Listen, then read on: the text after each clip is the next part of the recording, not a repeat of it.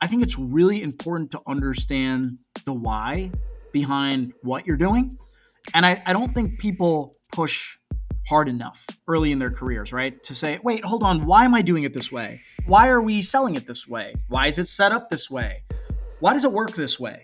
Right. And I think, like, first of all, that's a muscle that you want to build early in your career, right? Because you're going to use that throughout your career. It's going to help you be smart. It's going to help you elevate yourself, your career, your business, your organization, understanding the why behind the what. Hello and welcome back to Identity Architects, the InfoSum podcast that spotlights the incredible leaders in the media industry shaping the future of data driven advertising. I'm your host, Ben Cicchetti, and this week I had the opportunity to sit down with Shiv Gupta, founder of YouDigital, to discuss why education is a critical component of our industry, the demise of third party cookies, the rise of data collaboration and data clean rooms, and much, much more. Before we jump into that conversation, this is your reminder to hit that subscribe button so you'll always be the first to know when the latest episodes of Identity Architects drop. But without any further delay, here's my conversation with Shiv. So, one of the joys of doing this podcast is I get to meet new people for the first time and pick the brains of some of the fantastic individuals who are shaping the future of our industry. And today is one of those days. I'm thrilled to be joined by Shiv Gupta, founder of U of Digital. Shiv, welcome to the podcast. Thanks for having me. I'm thrilled to be here, Ben. So, for anyone who doesn't know you, can you give us a quick introduction to yourself, but also to U of Digital? Yeah, sure. So, uh, you know, my background, it, you know, for my entire career has been in the advertising space. Um, I, you know, started my career back in 2007 uh, at a little company called advertising.com, which, you know, uh, a lot of people actually don't know the brand anymore, but it was one of the original kind of pioneering companies of the ad tech and programmatic industry. It was actually bought by AOL um, in 2004 for some like 400 500-ish million dollars which at that time was insane for this just unknown company doing some weird stuff with real-time bidding you know so um, that was an awesome experience for me uh, you know i was it was part of aol so i was at aol for about 10 years uh, mostly in sales and sales leadership i was at criteo running a sales uh, sales team in the US. And then in 2018, I launched U of Digital, right? So the idea behind U of Digital and what we are today is, you know, I had a front row seat, and I'm sure a lot of people experience this all the time. There's a lot of knowledge gaps across our space, right? There's a lot of knowledge asymmetry depending on, you know, where you sit, if you're at an agency, if you're at a vendor, if you're on the buy side, you know, people have their own little bubbles of, you know, the, the ecosystem. They understand certain things, but the second they have to go outside those bubbles, it becomes challenging, right? There's so much out there to know about and to learn, and there's no real structured way to learn this stuff, right? Well, how do you do it? You go to Google and you start typing things in, and you go down rabbit holes, um, and that's not efficient, right? We should be better as an industry. So I kind of identified that this was a problem. I also realized I love teaching, I love development, I love education personally. Um, so I wanted to marry those things, right? The need in the market, my kind of passion, and that's how U of Digital was born. So so that's what we do today for the industry. That's awesome, and it's such a complex industry, um, and it's an ever-changing industry. So there's that need for kind of not only education um, on everything that happens now, but a constant evolution of that education as new topics and new technology emerge. Uh, so that's super exciting. Absolutely. We're going to start the way we normally do, uh, which is getting to know you a little bit better with a series of quick-fire questions. So, firstly, what is your earliest memory of advertising? So I'd say my earliest memory of advertising would probably, like at least what I think of, is probably the Super Bowl, right? So, you know, I remember being a little kid and, you know, ordering pizza and saying, like, my, none of my family watched football growing up, right? I didn't watch football. My sister, my parents, nobody watched football, but we watched the Super Bowl. And, you know, we would turn on the Super Bowl. It was a cultural event in the United States. So you turn on the Super Bowl you have no clue like who the teams are, who the players are. I was the one that was kind of getting into like understanding the rules of the game, if anything. But really, the people like the my family showed up in front of the TV set to watch the commercials, right? Like that was the big event. What commercials are going to be on? Are they going to be funny? Are they not? Or we get, let's judge them. Um, and so that to me, I remember like being a, a pretty seminal moment of like, wow, this is pretty powerful stuff, right? Like this matters culturally, it matters. Uh, so I'd say that's probably my earliest memory of advertising. Yeah, I mean, it's incredible to think how big a part of the Super Bowl the commercials are, right? Like when you know, obviously as a Brit, um, we wake up in the morning and it's it's all over YouTube. Every article is here's the top uh, adverts. It's all over social and so on and so forth. So it's incredible that you know that's the the lasting uh, thing people remember often about the Super Bowl rather than the game itself, which is which is pretty incredible. Yeah, absolutely. And even today, right? Like my wife does not care about the game at all, but I'll get her to sit there and watch it with me because she's like, all right, I guess I'll watch the halftime show and I'll watch some of the commercials, you know? Yeah. that makes total sense. Yeah. I can completely identify with that with that approach. Uh, so before you kind of landed in advertising, what did you want to be when you were growing up? What did you want to do when you grew up? Yeah, so this is not, I guess, super exciting, but you know, I, I grew up um, in a family of entrepreneurs, right? So I grew up. My mom was an entrepreneur; she ran preschool and daycare businesses. My dad, you know, started a computer repair shop, um, you know, that where he was like hardware repair for computers. Um, and you know, I saw it even before I got into uh, you know running my own company. Like my sister was was an entrepreneur as well, and then my you know my parents parents were entrepreneurs. So I grew up in this family, this culture of entrepreneurship, and entrepreneurship was exciting, right? Like building something was exciting. You know, being creative was exciting, and so you know, I never really I, I, wouldn't say I gravitated to anything particular, like in terms of like, oh, I want to be a doctor, I want to be a lawyer, but I did kind of gravitate to this idea of like, I want to be an entrepreneur at some point. Uh, and so um, that's that's kind of that was my focus. And before going into to higher ed, you know, I wanted to do something in the realm that would set me up for entrepreneurship, right? So, you know, I studied economics. Um, you know, I uh, I obviously got into the advertising space, into the business space immediately out of school. So, yeah, I'd say entrepreneurship is what got me excited. That's awesome. So, was the role at advertising.com was that your first advertising, marketing, media job? It was my first job. And yes, it was my first advertising job. And it was actually a really cool job because, you know, they advertising.com for the people that know it was kind of legendary in the sense that they gave the the analysts a lot of say, right? And these were kids like me out of college.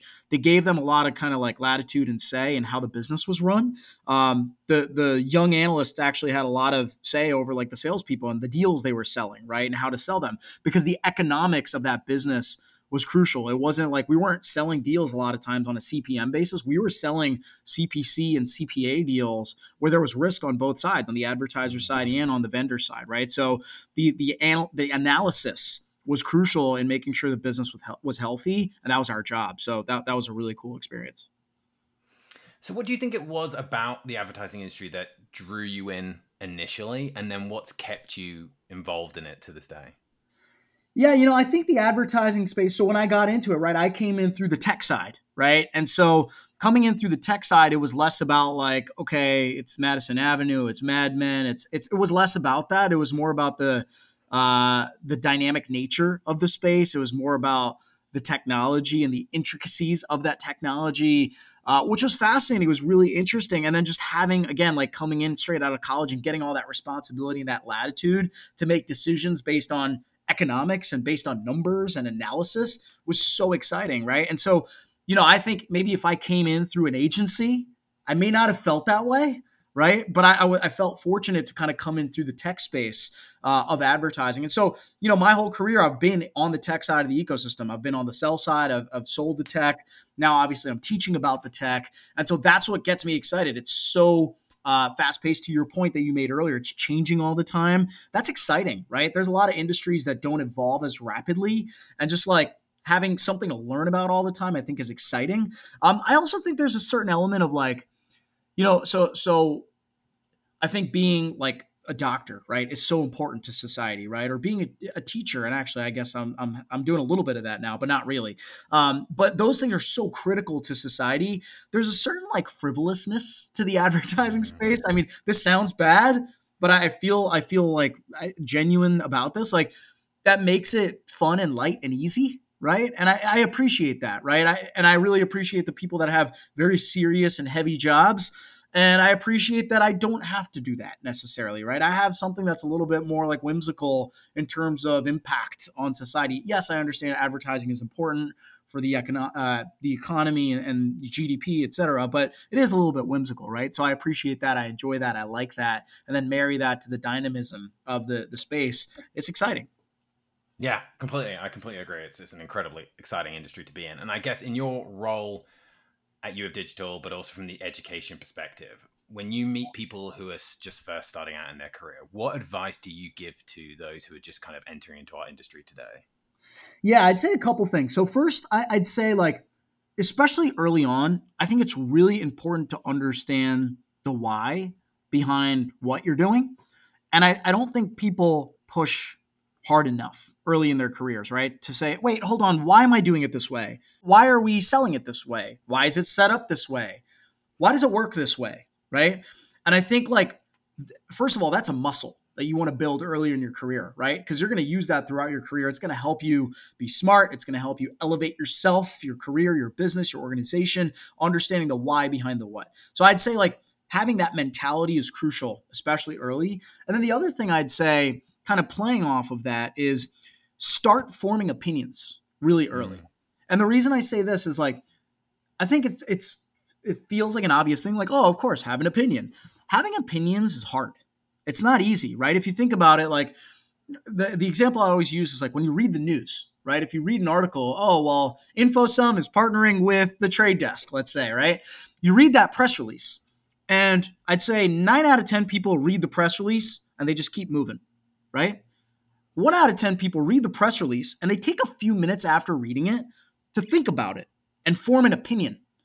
And that part of it is hard right? That requires like mental gymnastics. That requires maybe asking some questions, maybe doing some follow up work.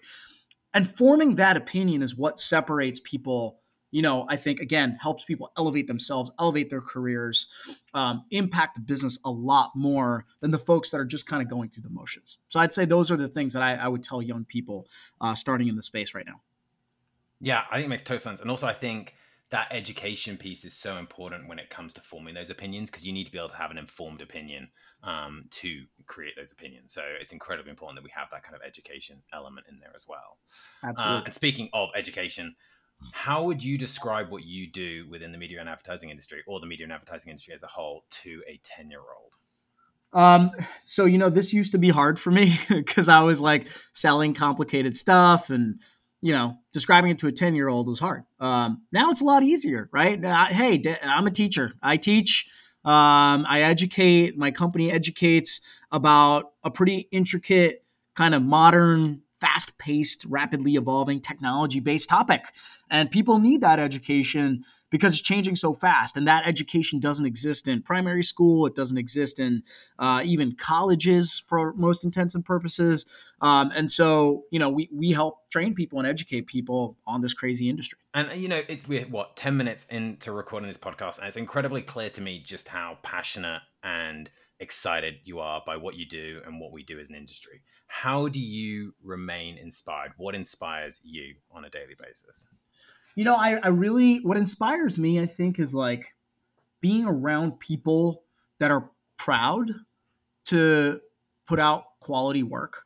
I think is is what really gets me going, right? Like I like to surround myself with those types of people that are like constantly doing things or, or creating output that like they really care about, they are proud of, right? That, that that is high quality because they are proud of it. Those people inspire me all the time, and they're around us. They're everywhere, right? There's tons of people like that at InfoSum. There's people like that at U of Digital. There's people like that across the industry, um, and just being around those people gets me going, right? Um, and so I'd, I'd, say, yeah, I'd say that's my inspiration, right? There's there's always other little micro doses of inspiration, you know, in in like sports and and in politics and you know in pop culture. But I'd say like what gets me going every day is the people I'm working with on a, on a regular basis in this industry that are inspiring to me.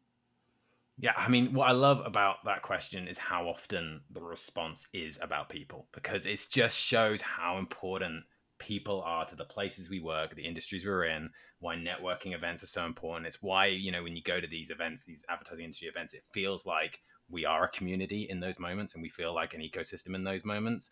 Um, and it's just awesome to hear kind of how often people are the inspiration and the driving force behind our industry. And speaking of uh, favorite questions, uh, this one is mine because um, it always gives me a unique insight into every individual that I get to meet on this podcast. If there was a song that was a soundtrack to your life, what would it be?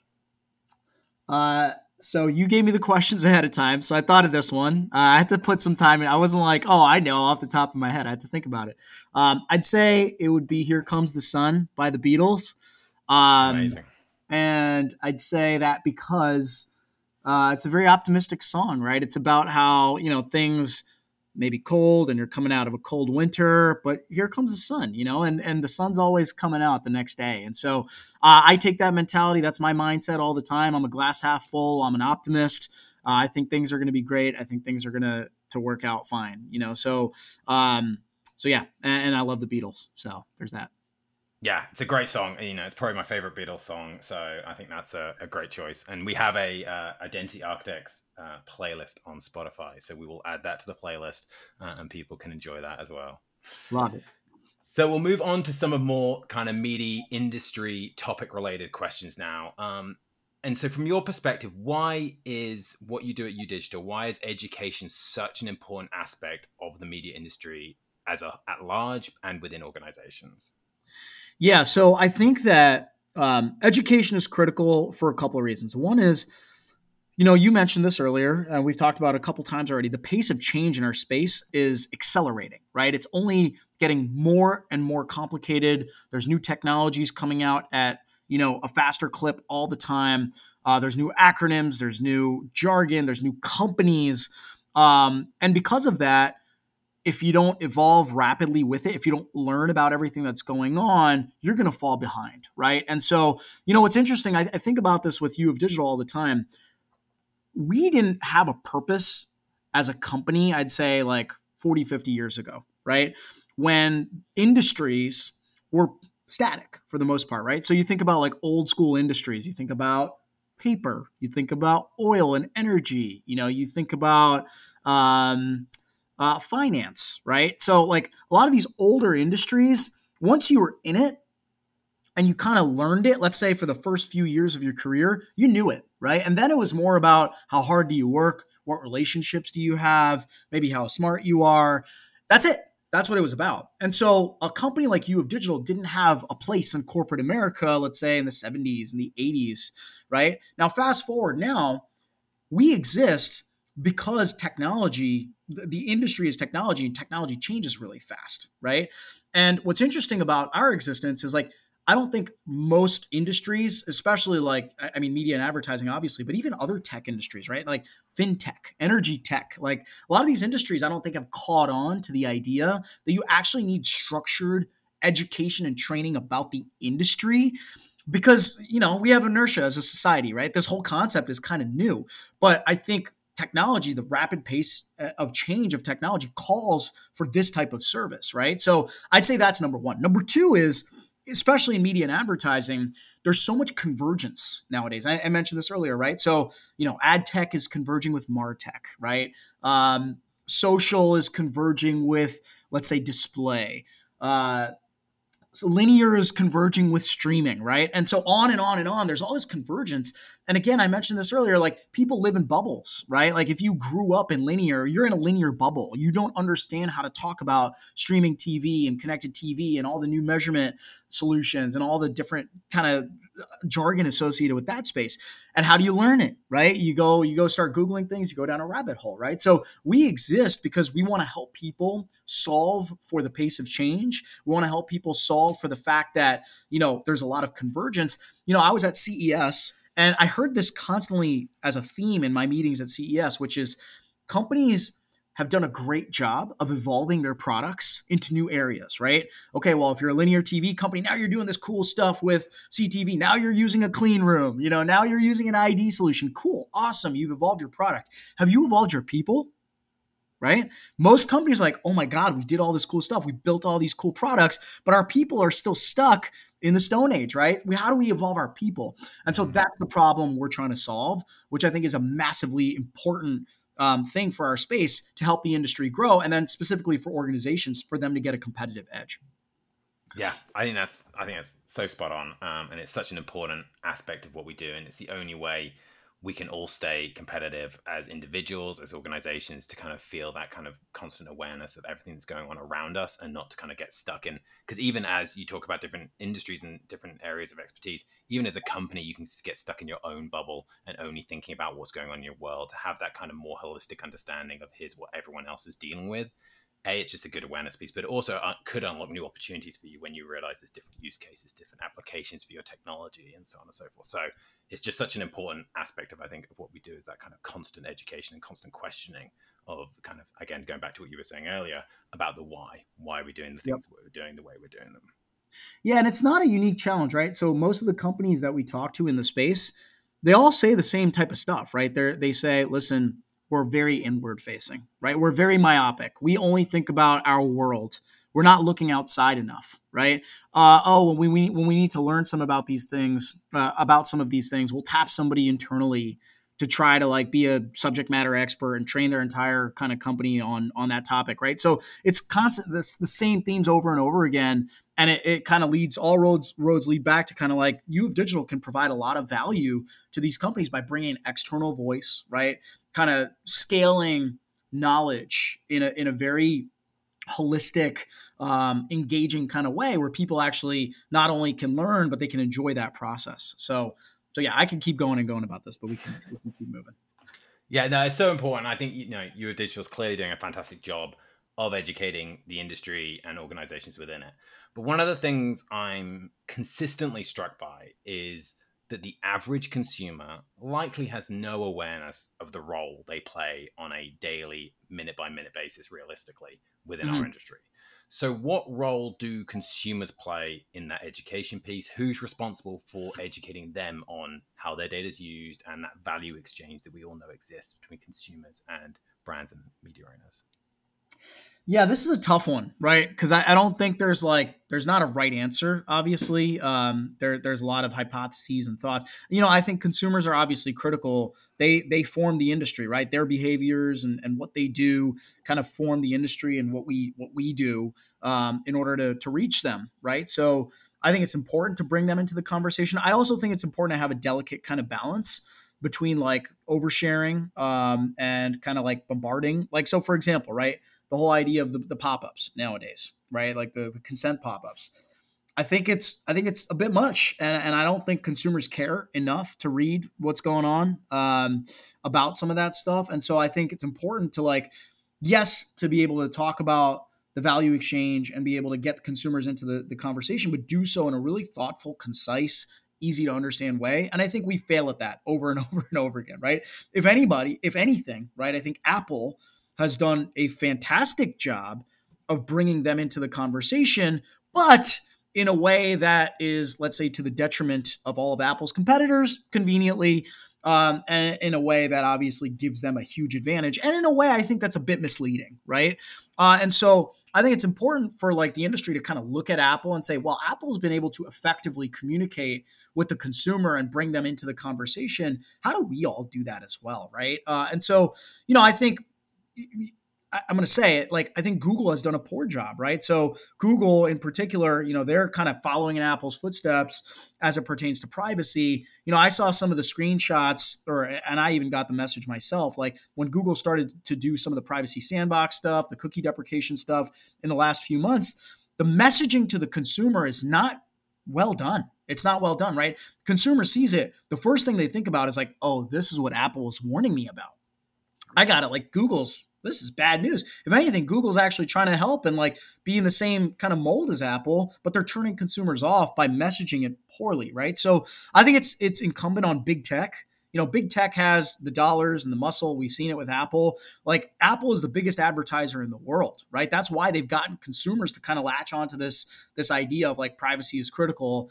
Other big tech needs to kind of follow in their footsteps and maybe tell tell a more let's say honest message right? Or, or send a more honest message. And so i think that's critical. And then obviously it's incumbent upon all of us right? Smaller companies like like us like you guys like uh, other clean room tech that's in the space other id solutions.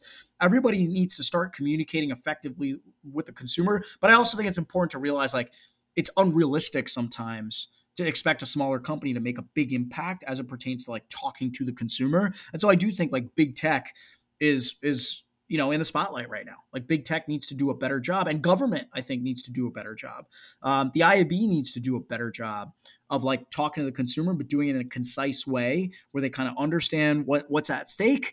They can make thoughtful kind of decisions. They can give consent, and they can move move forward. Yeah, I think it's so important as well to your point around kind of who's controlling that narrative, right? It's you know consumers don't need to. I would argue consumers don't need to know the very all the ins and outs of the programmatic advertising industry. They need to right. understand to a certain level that there's a reason all this stuff is free for us on the internet. There's a reason all these social media platforms are quote unquote free to us on the on the internet, and it's because the, there is a value exchange happening, and therefore they have a role to play, but they need to be treated in a privacy first way that controls their data, that protects their data, protects their interests. And then we as the advertising industry commit to do that in exchange for that, that value exchange, which we've touched on. Yeah, totally agree. And obviously, as we said there, you know, consumers don't need to understand every aspect of the industry but you know even us within the industry it's an incredibly complex world uh, it's ever changing and there's a lot going on so which aspect of the industry do you feel is still shrouded in mystery and complexity and therefore needs further education? Well, first of all, clean rooms, right? I think clean rooms are like pretty confusing for people, right? So like you live it and you breathe it, so you understand it. But you know, we're we're dealing with learners all the time, right? These are frontline salespeople, account folks, engineers, product people. You'd be surprised, right? You get into a room in this industry, the average room, you ask people what is a clean room and what does it do? 80, 90% of people still don't know right? And so I'd say that's the forefront. We're actually launching a course soon in the next couple of weeks just data cleanroom fundamentals right it's a couple hours take it online it's multimedia there's a certification just so people can understand the what like how does it work? What are the use cases? Why is it important for the future of the space? What gaps does it close? How is it different from, you know, an ID solution or from database matching or, you know, anything that we've done in the past? So clean rooms, first and foremost, I'm on an InfoSum podcast. So I got to say that's one of the, the most confounding topics and we get a lot of demand for it right? Uh, a lot of learners are asking like please teach me about clean rooms. So i'd say that's that's at the top of the list. We have a lot of demand for CTV, just like understanding the emerging kind of aspects of streaming television you know, and, and, whether that's measurement, whether that's, you know, ACR data and where that data comes from and how it's used, um, whether that's just like understanding content endpoints and licensing, understanding the ad pod, understanding server side ad insertion. It's all very nascent and changing and confusing and different, let's say, from like traditional digital advertising. So that's another kind of hot topic. Now we're getting a lot of demand for retail media, right? So help us understand retail media, commerce media, help us understand kind of the players in the space, help us understand the nuances of that space, how it's measured, you know, where the data lives, identity and privacy, obviously kind of wrapped up with clean rooms. Um, I'd also say uh, another area, obviously, that everyone wants to learn about is AI. And that's more nascent than everything, right? So that one is changing every day. There's always new tools. It's actually really hard to train people on AI because training on one day, you know, may be completely stale the next day. Um, and so that's something that we're trying to figure out like, how do we create the right kind of approach to training on something that's so nascent and changing so fast? But yeah, I'd say those are some of the hot areas of the space. Yeah, so just a few topics then that clearly uh, we need to we need to do a good job, and it's great to hear. Obviously, the upcoming kind of uh, data cleanroom program that I know you guys are putting together at U of Digital, um, and so you know it's it's exciting to see how much in from our you know from a selfishly from an InfoSum perspective, it's exciting to see how much interest there is and how much appetite there is for cleanroom education. It's just kind of an example of how quickly that cleanroom space is being adopted. Um, but to your point, because it's not necessarily a replacement for something we've done in the past, it's kind of a different way of understanding. It's a looking at the world of data collaboration as a concept rather than the way the connectivity and the way that the industry has worked previously. And kind of to that point, one of the common themes that comes up in lots of the conversations that we have on this podcast with lots of different industry leaders is this idea of collective responsibility and collaboration for how we rebuild the industry for a better future. How are you seeing the rise of collaboration manifesting within the media industry? Yeah, I'd, I'd say you know data collaboration is is obviously critical, right? Um, because as third party cookies go away, I, I know we're probably going to talk about this later, but as third party cookies go away, as traditional signals kind of fade away, I think the world is going from like okay, well, here's just a massive pool of data, and you pick and choose what you want from that pool, uh, and you do what you please with it. I think we're moving towards a world where you have to be very surgical, right, about what data sets you want to use, how you want to use them, and then you have to to figure out how to get your hands on that data, right, or match the data. Uh, and so we're kind of moving from this like world of, let's say, data um, data ubiquity, right, um, to a world of like data silos. Um, and in that world, in a world of data silos, collaboration is critical, right? Because data, you know, if it's super siloed, if it lives, you know, data sets just live on their own, there's only so much you can do with them. You need to be able to mix and match as you need. Uh, and so data collaboration is critical. Now, I would say what we're seeing right now is people are starting to catch on, but it still feels early, right? Like people are still like, I still have cookies right now. I'm still doing stuff with them. I still have MAIDs. I still am using IP address. I feel like I still live in a little bit of a, a world of data ubiquity. Um, and so like that that moment hasn't come yet. That that D Day hasn't come, and maybe that D Day is going to come later this year, right? um, if and when Google deprecates the third party cookie. Maybe it won't, right? Maybe it'll take even more time. You know, we have inertia, I mentioned, as an industry. And so, um, but what I am seeing is people are starting to recognize, starting to get ahead of it. The, the pioneers of the space realize that data collaboration is important. And so they're starting to test, right? They're starting to work with tools like InfoSum to get ahead of that. Um, but I still feel it's it's early, right? Again, like we we get exposed to a lot of different types of learners, buyers, sellers, agencies, etc. And what we find is they're all still like, do I wait? Do I do I need this yet? Do I what is this? You know, and that's that's part of the reason the education for clean rooms is not there is because people haven't necessarily realized the need, right? So they're not motivated to go out and learn about it. So um, that's kind of what we're seeing. It's a little, it feels a little early days. Yeah, and I think to your point, you know, a lot of people will wait until the last possible minute to kind of finally finally move away from third party cookies. Um, but you know, it does feel like the people, you know, as you say, the pioneers in the industry are real recognizing that this is this is happening. Whether it happens this year, whether it happens in next year or the year after, mm-hmm. it's now a foregone conclusion. We are heading to a world where that won't exist. And so, yep. as a brand and as a media owner, you know, you're only delaying your own ability to innovate and exist in the future by kind of waiting for that kind of final D day, as you put it. So it's incredibly interesting to see how different people approach it um, within the industry. And one of the things I think we are seeing as a result of that kind of third party cookie deprecation is how the industry is evolving and how we're seeing different markets and technologies converge. So we've talked about connected TV and re- retail media converging. We've talked about the, the, rise of AI and commerce media. Um, and these obviously present a lot of challenges, but they can also be seen as opportunities for our industry and for different businesses to grow. So, how are you seeing organizations approaching that kind of emerging new opportunities?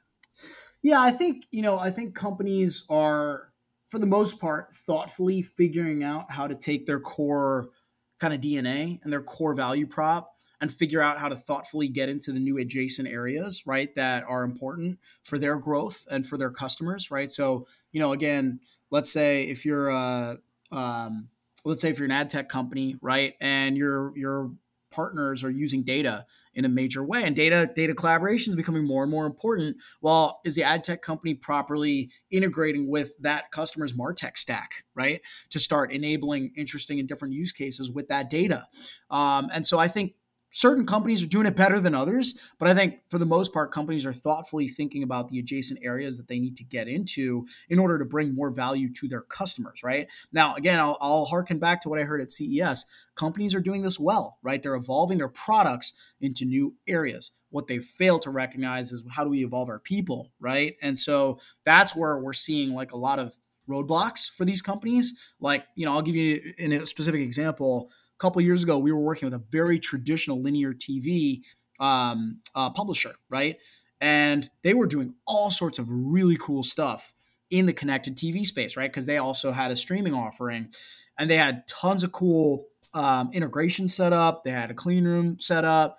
Um, you know, they were doing tons of stuff but the business wasn't growing. The business wasn't kind of like growing into streaming effectively. And the reason it wasn't growing is because people on the front lines had inertia, right? They were fearful of moving into something new. They they knew what they knew and they didn't want to kind of change into the new into the new era, right? And so that's the big stumbling block that we're seeing, and companies are now starting to catch on to it, right? And that's again, that's why we're getting a lot of interest, a lot of demand, a lot of conversations going because people are trying to solve the how do we evolve our people problem. Yeah. Yeah, and you mentioned kind of stumbling blocks and kind of challenges that at times the industry faces, and one of the big topics and challenges I think that's been kind of throughout, kind of across the headlines over the last few months has been the idea of ad fraud, mm-hmm. um, and the kind of the emergence of that within our the programmatic e- ecosystem specifically. How can we, as an industry, tackle ad fraud and create more trust within the ecosystem and with, within the players that are part of that ecosystem? Yeah, so I think this this is tough, right? So ad fraud is not a new problem, right? We've had it forever, ever since digital came around, and you know, digital creates a lot of opportunities for bad actors to come in and, and take advantage of the system, right? Um, and do so in a in a way where they're behind the scenes and it's hard to catch them. Um, and so, you know, I, I'd say there's like there's there's a few things here. First of all, there's always, you know, I'd say um, there's always proxy solutions to fix the problem. I don't know if that's the right term, but uh, there's always like, okay, well, let's uh, use third party verification more. You know, like let's be more transparent, right? Let's share more between buyers and sellers. So there is that level of trust. Now, I don't think, I think those things are good solutions, but I do think they're a bit removed from actually getting to the heart of the, the problem, right? And the heart of the problem, and, you know, I'm not, this is not a novel take. Like everybody says this, the heart of the problem is the incentive structure of our industry, right?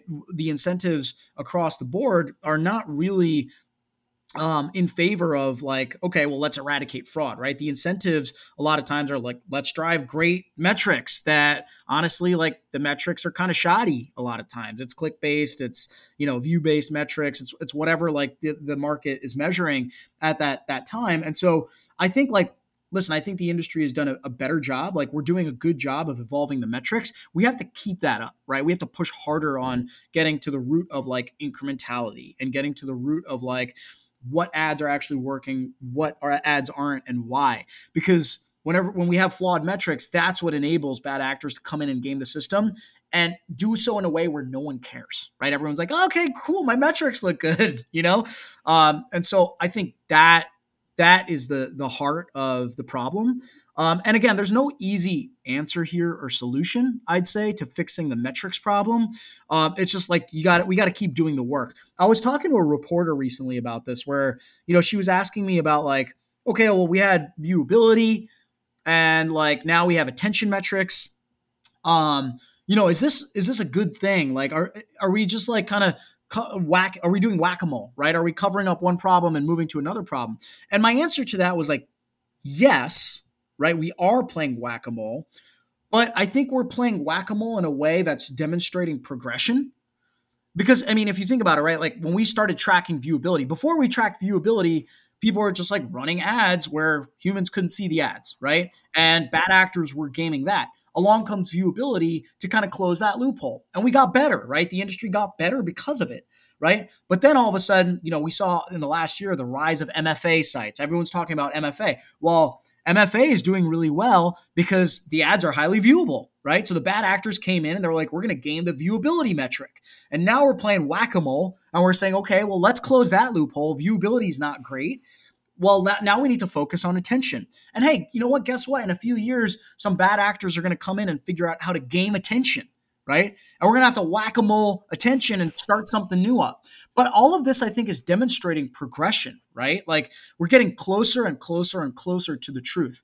And i think what's important to recognize like we can't stop doing that work right? We can't get like um, frustrated and we can't feel like, oh, well, this is futile because we are demonstrating progression. The industry has gotten better from having no viewability to having viewability to now having attention to then hopefully, you know, now we're testing incrementality a lot more thoughtfully. We're getting better and better and better. Let's keep that good work up because that's what's going to help us eventually get rid of fraud. And, and listen, I think the reality is we're never going to get rid of it, right?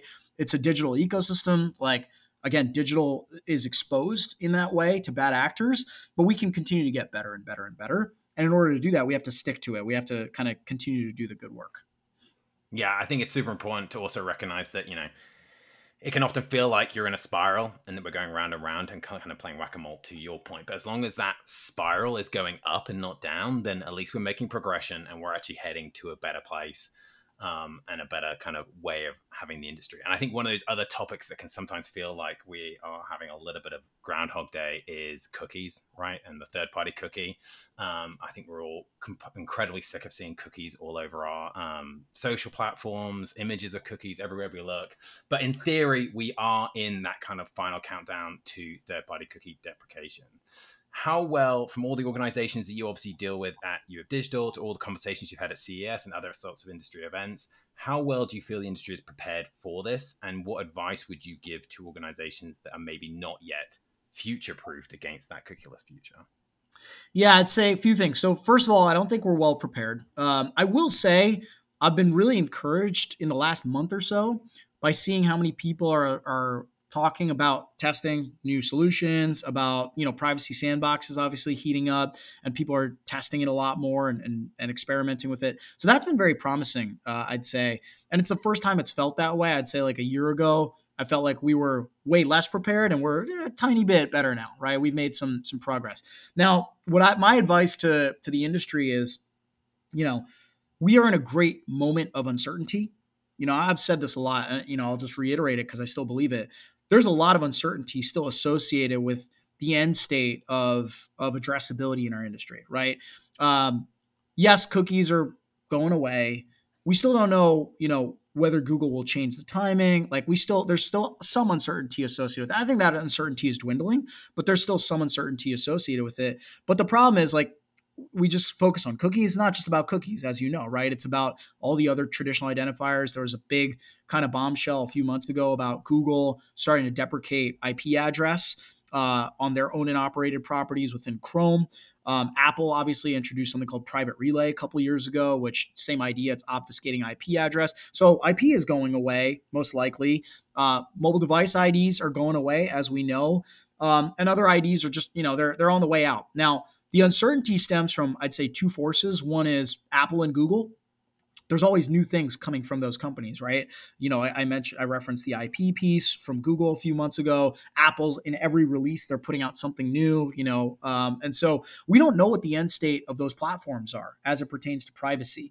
Uh, we also don't know the end state of regulation, right? So in the US in particular, there's no federal privacy regulation yet, and there's none on the horizon.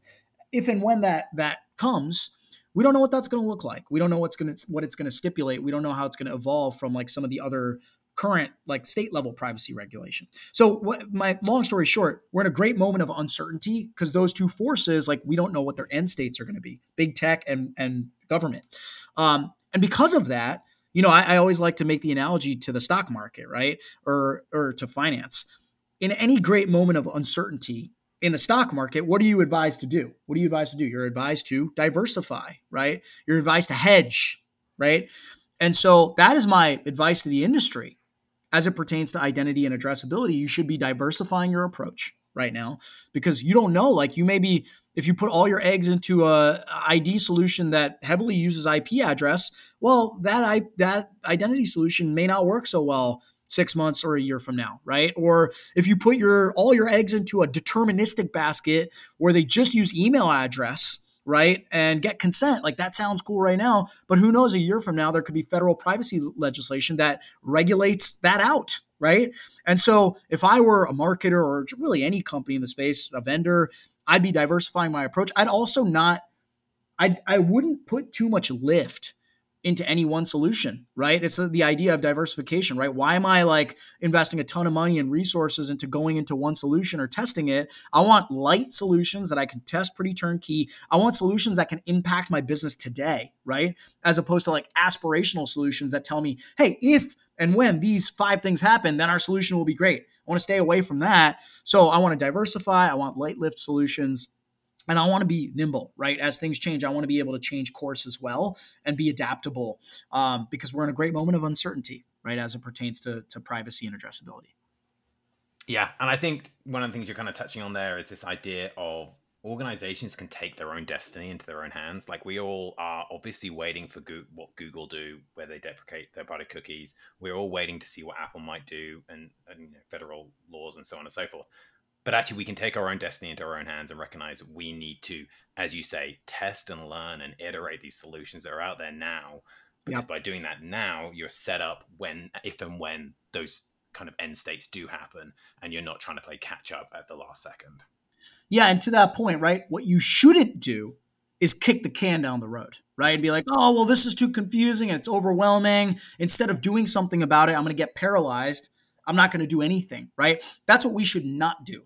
I think, you know, again, back to the idea of uncertainty, in any great moment of uncertainty, the people that are strategic and creative and ahead of the curve are the ones that come out on top, right? Not the ones that get paralyzed by the uncertainty, right? So in this moment, now more than ever, you need a strategy as opposed to like, well, I don't know what to do, you know, so I'm not going to do anything. Yeah, I agree. And I think, you know, we touched on the fact that we've had this kind of Groundhog Day moment around cookie deprecation and so on and so forth.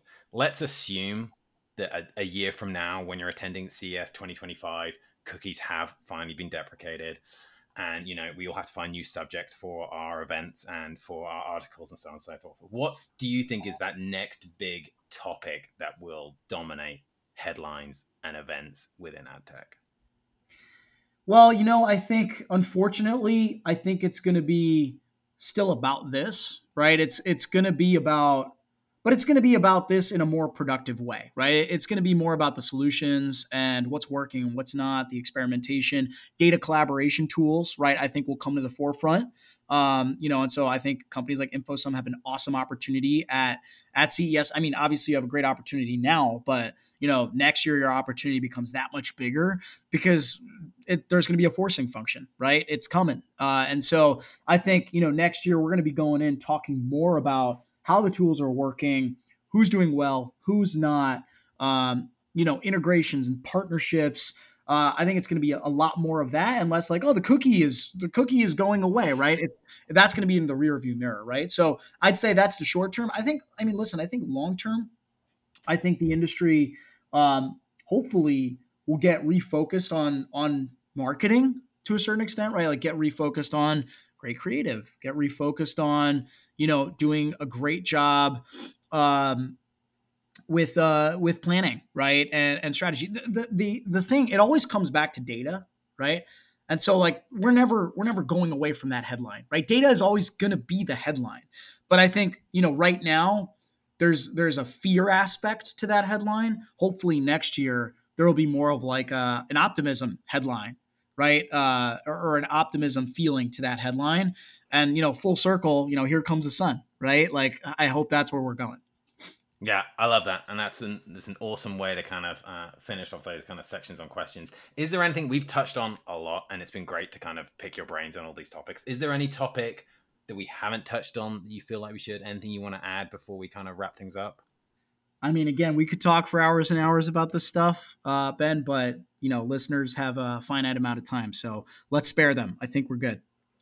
That's awesome. Well, I, I appreciate so much you being on the podcast. This podcast is all about meeting and spotlighting pioneers like yourself who are improving the way that data driven advertising in our ecosystem works. So, when you look to people that you admire within the industry, when you look within your network, is there anyone you would nominate for us to interview on an upcoming episode of Identity Architects? So Jay Sears, uh, you know, ex ad tech exec. So he was uh, one of the founding members, I think, of the Rubicon Project, um, and he's just been in the space for a long time on the commercial side. Um, he now runs an organization that's near and dear to our hearts at U of Digital called Team Dia, um, and Team Dia basically aggregates um, a bunch of uh, ad tech execs that are passionate about teaching and learning and development and about doing good. Um, and what they do is they go around the world and they build schools for kids that don't have access to a primary school, like in impoverished areas around the world. Um, and it's cool because it's a bunch of ad tech people like going to Nicaragua, going to Malawi, going to Nepal. They're just on these builds all the time. And so we we contribute to that organization a lot. Um, so I'd say maybe Jay Sears would be an awesome person that inspires me that you could bring onto this podcast next. That's an awesome nomination. We will definitely reach out to them and, and get them on the pod. Uh, thank you so much for being with us today, and thank you so much for kind of providing such thoughtful and thought-provoking insight into what's going on in the industry. It's a rapidly evolving world, so clearly the role of U of Digital is incredibly important. Um, but really appreciate your time and appreciate you being on the podcast. Yeah, thanks for having me on, Ben. This was a lot of fun. Thanks again to Shiv for joining us on Identity Architects. You know, we work in an incredibly complex and ever changing industry, so it's super important that we continue to educate ourselves on the latest trends, emerging media opportunities, and the ever growing list of acronyms. So I really appreciate the work Shiv and U of Digital are doing. All that leaves me to do is to remind you to hit that subscribe button so you know when the next episode of Identity Architects drops. But until then, thanks for listening.